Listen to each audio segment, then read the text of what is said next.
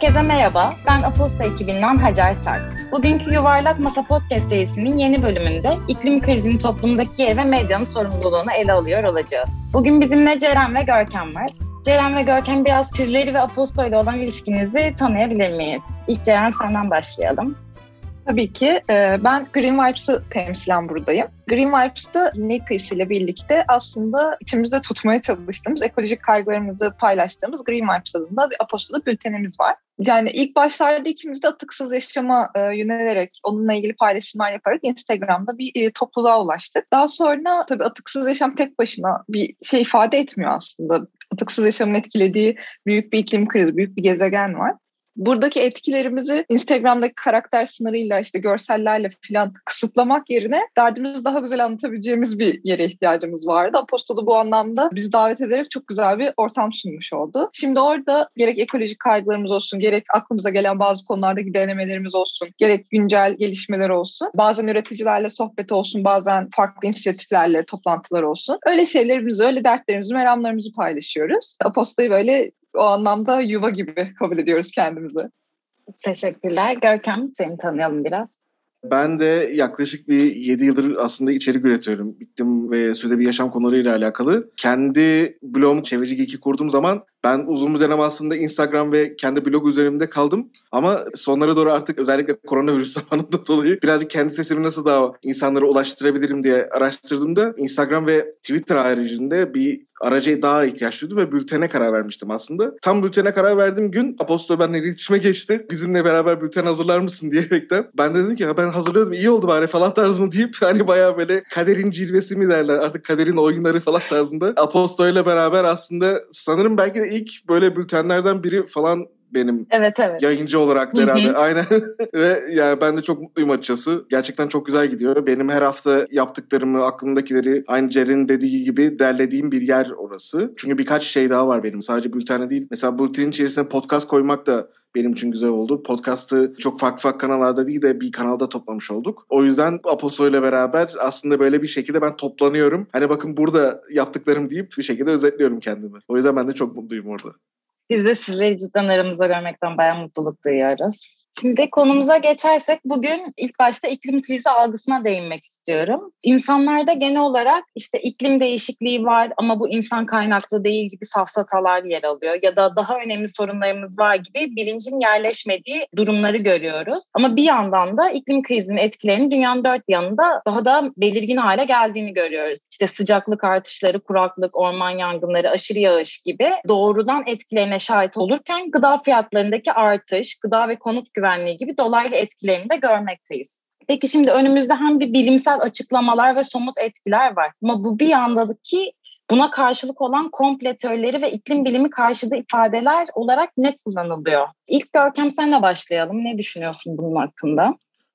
Ya küresel ve Türkiye anlamında gerçekten aslında birazcık farklı bir yaklaşım var. Benim de şaşırdığım üzere gerçekten yani ilk rapor çıktığında ben de çok şaşırmıştım. İklim Haber ve Konda'nın beraber hazırladığı bir rapor var. Türkiye'deki iklim krizi algısıyla alakalı. İnsanlar Türkiye'de %80'ler civarında neredeyse hani böyle yarı inananları falan da sayasak iklim krizinin insan eliyle olduğuna inanıyor. Bu mesela Amerika'da çok daha düşük rakamlarda. Bazı bir aralar hatta %40'lardaydı. Ben ilk bu işleri araştırmaya başladığımda üniversite eğitiminde mesela gerçekten çok zor bir dil vardı vardı. Mesela küresel ısınma dili zaten ileride belki değiniriz gene. O yüzden değişti o tarafa doğru. Birazcık daha insanların algısını değiştirmek için değişti. Ama Türkiye'de bu durum böyle yok. Çünkü birazcık daha biz e, nasıl diyeyim memleket nere kültüründen geldiğimiz için o memlekette ne olduğunu birazcık duyuyoruz. Uzakları birazcık duyuyoruz. Toprakta ne olduğunu duyuyoruz hep. O yüzden o tarafta bir iklim krizinin etkilerini kuraklığı özellikle gören bir toplum var. Bununla beraber çözüm konularında birazcık eksik Türkiye. Hala böyle birazcık yeşil alanları geliştirirsek iklim krizini çözeriz şey var. Çoğunluk mesela yeşil alanların geliştirmesini istiyor çözüm olarak. Bununla beraber bunun yani bir yere kadar sınırlı olacağını biz biliyoruz. Ee, özellikle mesela kömür santrallerinin kapatılması lazım acilen Türkiye'de. Ama bunun birazcık daha gerilerden geldiğini görürüz bu ankette. O yüzden Türkiye'de böyle birazcık iklim safsatası, yani iklim ve karşı konuşan kişiler çok istediğini bulamadı gibi geldi. İnternette falan bazen dolaşıyor böyle şeyler. İşte iklim krizi yok diyenler genellikle o kadar ilgi çekmiyor açıkçası veya daha fazla kişiye ulaşmıyor. O kadar büyük tartışma olmuyor. Ama şöyle bir tartışma oluyor iklim krizini işte başkaları yapıyor. Bizimle alakalı değil. İşte bunlar uzaktan geliyor. Büyük ülkeler yapıyor. Büyük şirketler yapıyor. O tartışma çok tutuluyor. O yüzden birazcık Türkiye'de bu yapı daha var ve bu politik söylem olarak da kullanılıyor çoğunlukla. Hani başkaları yapıyor, biz değiliz tarzında ama Türkiye aslında dünyanın en fazla sera gazı salan 15. ülkesi. Yani küçük bir rakam değil bu.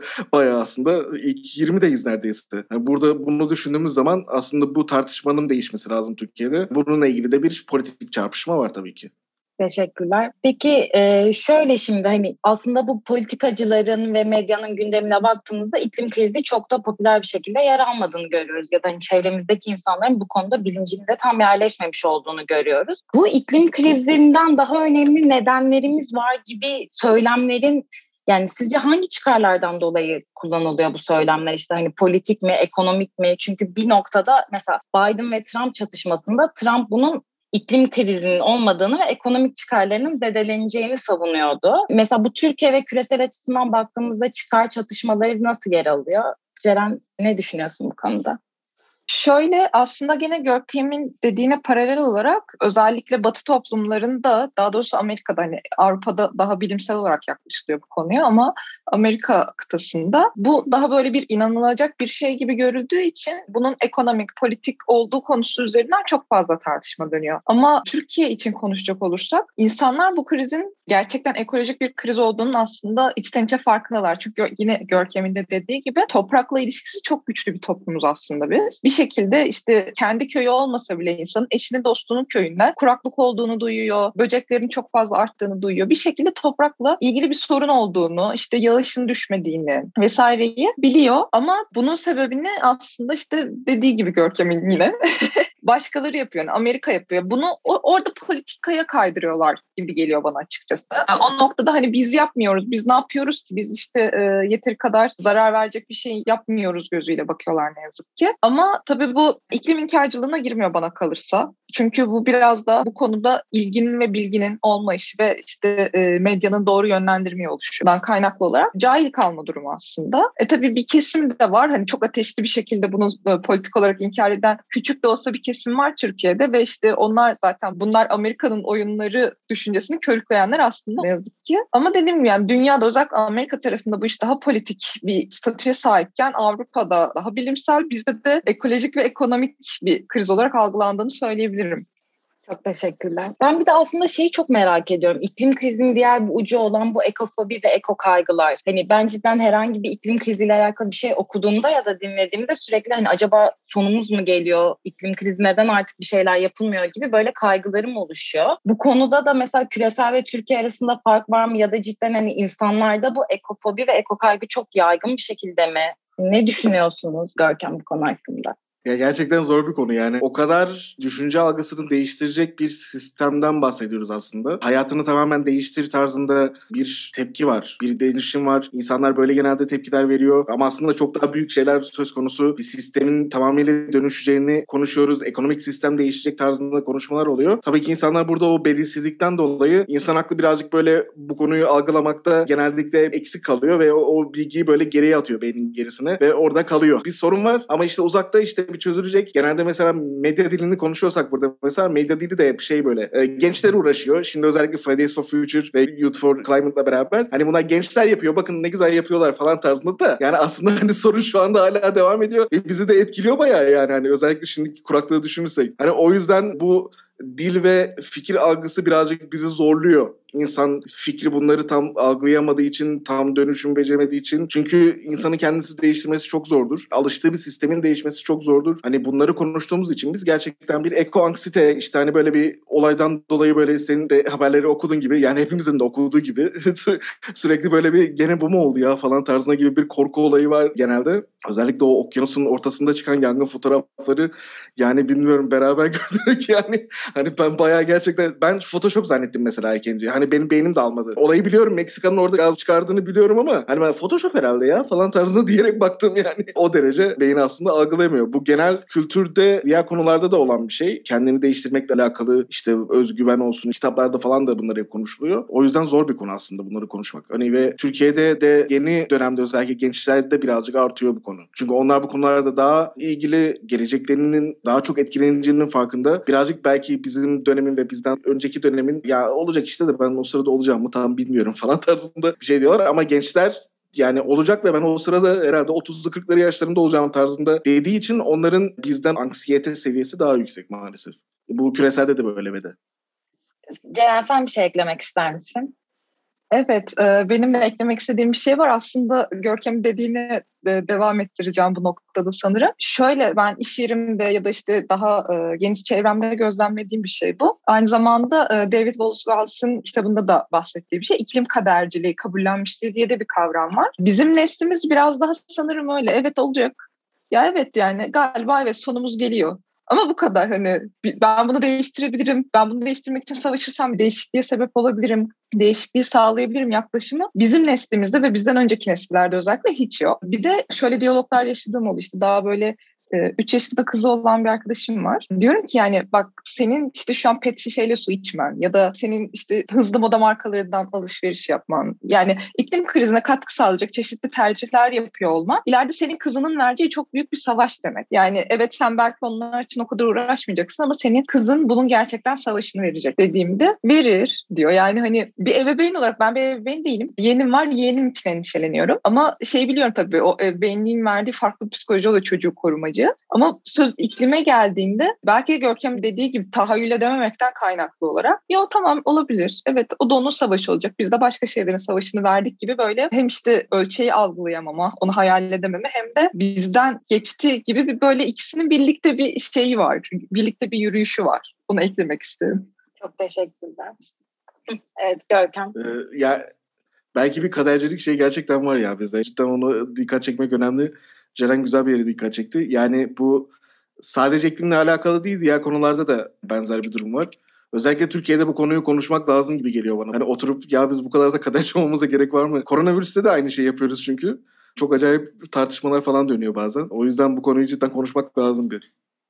Peki mesela bu konuda aslında hani inanan bir kesimde mevcut ve bunu değiştirmek için çabalayan, iklim krizinin etkilerini azaltmaya çabalayan bir kesim var. Bu kesim yerel ve merkezi idarelerden bir talebi mevcut oluyor mu? Ya da mesela aslında Cem ben sizin bültene baktığımda çok fazla bu yerel belediyelerin iklim kriziyle alakalı yaptığı çalışmalarla alakalı gündemi görebiliyorum. Burada aslında bir halkın talebi mi oluyor yoksa belediyeler kendiliğinden mi davranıyor? Nasıl iklim dostu politikalar toplumda yer alıyor diye sormak istiyorum.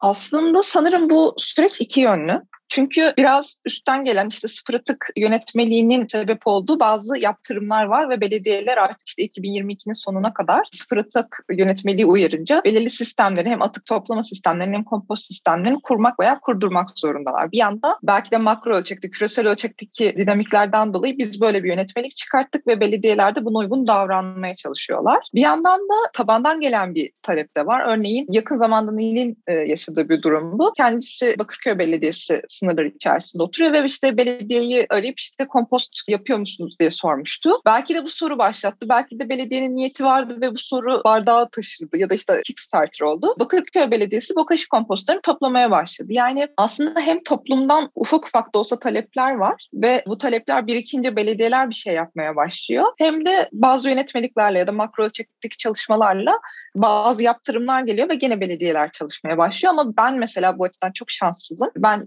Ankara'da Çankaya Belediyesi sınırları içerisinde yaşıyorum. Çankaya Belediyesi bu açıdan bizi çok üzüyor çünkü işte bir tane atık toplama merkezi oluşturmuşlar. Çankaya Belediyesi çok büyük bir belediye. Beylikdüzü gibi hani İstanbul'dan örnek verecek olursam yani ucu bucağı yok. Bir tanecik toplama merkezine ben ne götürebilirim? Ve hadi benim arabam var ben koyarım bagajıma her şeyi göz alırım götürürüm de yani arabası olmayan işte ulaşımı mümkün olmayan birçok insan da var sonuçta. Ben sürekli mesela kendi adıma ve işte bizim eğitimlerimize katılan insanlara falan şey yapıyorum. Bu konuda bakın dilekçe yazın, CİMER'e yazın, işte e, mavi masaya, beyaz masaya yazın. Yani bunu sürekli talep edin. Çünkü tabandan talep geldikçe belediye zaten yukarıdan da e, yönetmelikte bir baskı var. Artık onu yapmak zorunda hissediyor kendini. Bültende de bir yandan insanlara bu anlamda bir umut olduğunu göstermek için sürekli yerel belediyelerin, yerel yönetimlerin yaptığı çalışmaları anlatmaya çalışıyoruz. Çünkü bu konularda bilinç sahibi olan insanlarda bile şey var. Yani benim kişisel olarak yaptığım şeyden ne olacak ki? Zaten belediyeler, zaten merkezi yönetim bundan el atmıyor. Şirketler buna dikkat etmiyor gibi bir algı var ne yazık ki. Bunu kırabilmek adına bakın merkezi yönetim bunu yapıyor, bakın şirketler bunu yapıyor, bakın yerel yönetimler bunu yapıyor da göster göstermeye çalışıyoruz. Umuyorum da kırıyordur hani o algıyı genel olarak. Çünkü biz de şaşırıyoruz bazen. Aa gerçekten bunu belediye yapıyormuş ya diye bizim de şaşırdığımız oluyor. Bize de umut veriyor. Bu şekilde söyleyebilirim. Görkem sen bir şey eklemek ister misin?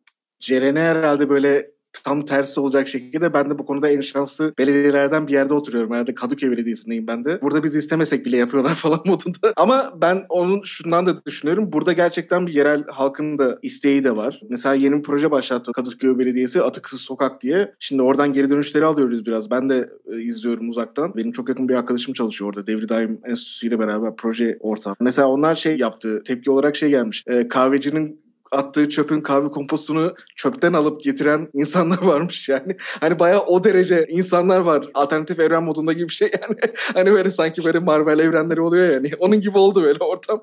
Hani gerçekten değişik ama Jerry'nin de dediği gibi bu iki tarafta gelişen bir şey. Bazen belediyeler birbirlerinden görüyor. Ya aslında bak ne kadar kolaylaştırdı bizim işimizi tarzında şeyler oluyor. Bazen belediyeler dediği gibi yönetmelikten dolayı veya işte Avrupa Birliği'nden gelen projeler de oluyor. Öyle çalışıyor. Ama yerel halktan gelmesi çok daha değiştiriyor olayı. Belki bilmiyorum şimdi Çankaya Belediyesi kızmasın. Belki proje olarak almıştır Çankaya Belediyesi, yapmıştır, o onunla kalmıştır belki. Ama belki yerel halktan çok ilgi gelmeyince o orada küçücük bir yerde kaldı işte. O yüzden yerel halkın ve insanların bu konuda ilgi göstermesi, bunu paylaşması, bunu ben yapıyorum demesi çok önemli. Burada o taraf eksik kalmasın hiçbir zaman. Dinleyenlere de buradan bir şey yapmış olurum, istek yapmış olurum. Aslında bu noktada iklim haberciliğine de böyle büyük bir sorumluluk düşüyor. Çünkü hani yerel halkın ne yapması gerektiği, nasıl ulaşması gerektiği hepsi medya tarafından öğretilmesi ve açıklanması gerekiyor diyebilirim bir noktada. Hani burada hem iklim haberciliğinin ilk başta şeyine değinmek istiyorum. İklim bilimi inkarcılığını nasıl besliyor ya da değiştiriyor? Çünkü bir noktada bu fosil yakıtı lobisi yapan düşünce kuruluşları siyasetçileri ve medyayı çok etkiliyorlardı. Ona göre bir kamuoyu oluşturuyorlardı Amerika'da. ExxonMobil'in onunla alakalı alakalı çok fazla bilgi çıktı aslında ortaya. Burada hani iklim krizinin ciddiyetinin medya aracılığıyla topluma nasıl yayıldığını ve medyanın sorumluluğunu konuşmakta bir fayda olduğunu düşünüyorum. Siz ne düşünüyorsunuz? Görkem ilk senden başlayalım gerçekten medyanın böyle bir sorumluluğu kesinlikle var. Çünkü bu tüm insanlığı, doğayı, ekonomik sistemi yani sosyal hayatı değiştiren bir şey ve etkileyecek bir şey. Yani sürdürülebilir kalkınma amaçları bu yüzden var zaten. 17 amaç altında biz tüm dünyayı nasıl değiştireceğimizi konuşuyoruz aslında. Ve bu küçük bir değişim değil. Dediğim gibi büyük bir değişim. Zaten bu yüzden insanlar bu konuda tepki gösteriyor. Politik kavgalar oluyor. Benim aslında ee, yani böyle şey olacaktı şimdi. Yüksek lisansı ben sürdürülebilir kalkınma üzerine yaptığım için hani burada biz şeyi konuşuyorduk. Sosyal dil nasıl oluşturulmalı tarzında konuşuyorduk ve benim bölümümde mesela bilim insanları da vardı. Benim gibi böyle sosyal medyada çalışmak isteyen veya medyada çalışmak isteyen bireyler de vardı. O yüzden karşılıklı biz oturup konuştuğumuzda bazen böyle arada çok boşluk kalıyordu. E, şimdi çünkü akademik dil çok ayrı bir şey. Ve iklim krizi aslında çok akademik bir şey. Yani bilimsel formüller uçuşuyor havada. Yani onların etkilerini konuşuyoruz. Hani bayağı gerçekten kompleks bir sistem var orada. Ve bunun medyanın basit bir dille anlatması bu konuyu anlamıyorsa, bu konuyu tam bilmiyorsa çok zor. O yüzden mesela şimdi iyi bir gelişme de oldu diyelim. Mesela Anadolu Ajansı şu an çevre editörü arıyor mesela. Hani iş olarak. Hani onlar da herhalde baktı yapamayacağız herhalde. hani bu konularda çalışan birisini bulalım dediler. O yüzden medyada böyle insanların olması çok önemli. Çünkü bu konuyu sadece akademik bir kişinin açıkladığı şekilde alıp yayınlarsam bazen o dil havada çok kalıyor. İnsanlara ulaşmıyor. Nasıl diyelim İngilizce'de bir layman's turn diye bir şey vardı mesela işte. Hani bu işte amcamın anlayacağı şekilde anlatsana bu konuyu tarzında. Hani diyebiliriz belki Türkçe'de. Çünkü öyle bir sorun var. E, ben en büyük sorunu o görüyorum her zaman. Ve benim de yaklaşık işte 7. 8. yılda geldiğimden beridir en fazla yapmaya çalıştığım şey gerçekten aileme bu konuyu basitçe anlatabiliyor muyum? Veya işte bir arkadaşlarımla oturduğum zaman bu konuyu gerçekten anlatabiliyor muyum? Bariyeri var. Ben de o bariyeri kesinlikle aşmam gerekiyor. Anlatmam gerekiyor bir şekilde. Medyanın da aslında şeyi bu olmalı. Medya sadece bana gelen basın bültenini yayınlayayım. İşte oradaki bütün açıklamayı oraya kopyala yapıştır yapayım olmamalı kesinlikle. Çünkü bu sadece bir bilimsel sorun değil. Hem bilimsel hem ekonomik hem sosyal bir sorun ve bunun örneklerle anlatılması lazım kesinlikle. Ceren sen bir şey eklemek ister misin? Evet ben eklemek isterim. Aslında Görkem'in verdiği örnek çok güzel oldu. Ben de işin bir yerde akademi tarafını temsil ediyorum bir yerde. Çünkü coğrafi bilgi sistemleri üzerine doktora yapıyorum ve işte e, en büyük amacım iklim krizinin kentlerle ilişkisi üzerinden bir e, tez hazırlayabilmek. Dolayısıyla son zamanlarda özellikle gıda konusunda çok fazla makale okuyorum, çok fazla bilgi ediniyorum, çok araştırma yapıyorum ve gerçekten Görkem dediği gibi yani hani ben bu işin içinde olmama rağmen o kadar çok formüller uçuşuyor ve o kadar teknik dil var ki ben akademi tarafından bir insan olarak anlamayı da zorlanıyorum. E bunu bir de gerçekten anlatabilmek gerekiyor. Hani o, o da bir yetenek, o da bir e, beceri aslında. Hani evet onu anlıyorsun ama anlatamama durumu da çok tehlikeli. Dolayısıyla medyanın bu konuyu hem çok iyi kavrayabiliyor olması gerekiyor. Şey anlamında da az önce bahsettiğimiz gibi ekoanksiyeteye sebep olmayacak şekilde ya da insanları e, işte iklim kaderciliğine ya da iklim inkarcılığına götürmeyecek şekilde aslında iklim krizinin sebeplerini ve sonuçlarını aktarabiliyor olması gerekiyor. Hatta bu konuda Ekosfer Derneği de işte iklim haberciliği ağı üzerinden çok güzel eğitimler hazırlamaya başladı. Orada da vurguladıkları en önemli konu da hep insanlar üzerinden bu hikayeyi anlatın şeklindeydi. Bazı medya kuruluşları bazı haber bültenlerinde,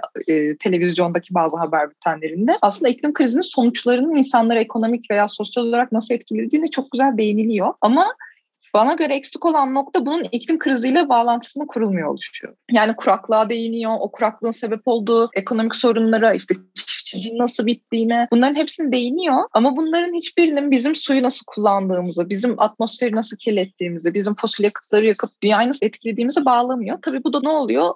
Evet kuraklıkla işte iklim kaderciliğine bağlanıyor aslında. Evet kuraklık var ve biz bunu değiştiremiyoruz. Ve işte bunlar Amerika'nın oyunları, bunlar işte bizim düzeltebileceğimiz şeyler değil noktasına geliyor. Ya da buna herhangi alternatif bir çözüm de sunulmuyor. İşte örneğin tarımla ilgili krizlerden bahsederken belki onarıcı tarım yöntemlerinden, belki permakültür gibi şeylerle bunun aşılabileceğinin en azından ipucunu verebiliyor olması gerekiyor aslında. İnsanlara bu fikri aşılayabiliyor olması gerekirken sadece durum tespiti, hiçbir nedeni, sonucu, hiçbir bağlantısı olmadan evet burada su bitti, bakın ekin yetişmiyor, bakın çiftçi ekinini yaktı ve aç kaldı. Bundan ibaret oluyor ne yazık ki. Tabii bu da insanların kafasında iklim kriziyle herhangi bir bağlantı kurulmuyor. Çünkü biz bile belki bu konuyla ilgilenmeden önce ya dünya niye böyle oluyor? Ya işte mevsimler niye kaydı? Ya işte bu mevsimde yağış çok olurdu, hava niye ısınmadı falan diyerek bu konuyu kendi kendimize iklim krizine bağlamadan geçiştiriyorduk. Biz de sonuçta bunu araştırırken artık bunların bütünsel döngü, bütünsel bir ilişki içerisinde olduğunu bildiğimiz için bağlayabiliyoruz. Tabii bunu halka da bunu bu şekilde aktarabilmek.